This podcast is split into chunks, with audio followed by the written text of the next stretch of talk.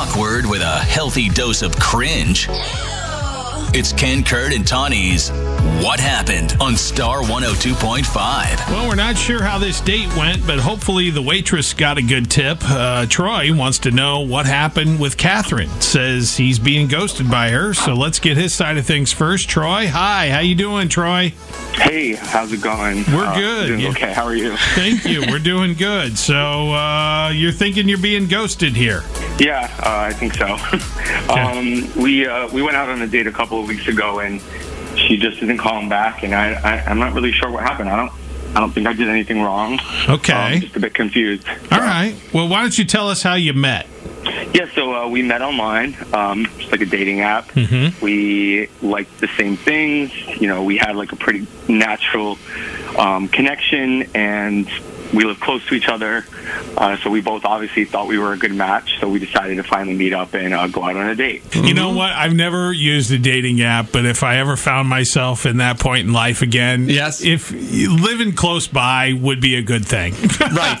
Proximity. That's part of the psychology of relationships. yes, it's like, oh, that's not too far out of my way. Your only qualification is that you must also be 50322. Because I'm not leaving Urbandale. Right. All right. All right. So, what? Where'd you end up going then on the date? Uh, we went out to um, Outback for dinner. Shared the bloomin' onion, right? You didn't uh, hog the whole thing, did you? No, no. We um, honestly we had a really nice a nice meal. We talked, we joked around, um, got along really great. I felt like the connection felt really organic. Um, and yeah, I picked up the check at the end. I said we I would love to do this again. She said definitely, which I thought was a really good sign.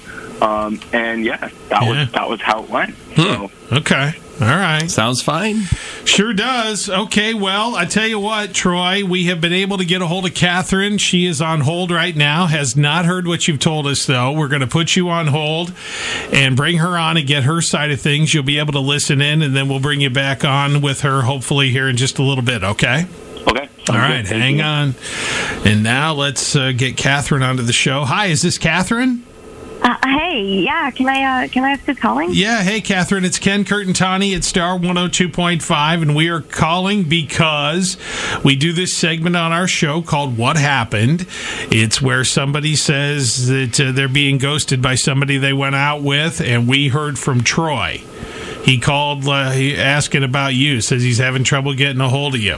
Oh man, um, wait, wait. He he called you and he asked you to call me. Yeah, he That's says right. he's been trying to get a hold of you and you're not answering. He thought you had a really good date. He seems confused.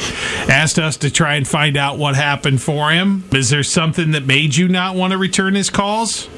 I mean, yeah, like uh, he, he's a really nice guy, but it was it was a totally embarrassing night. I mean.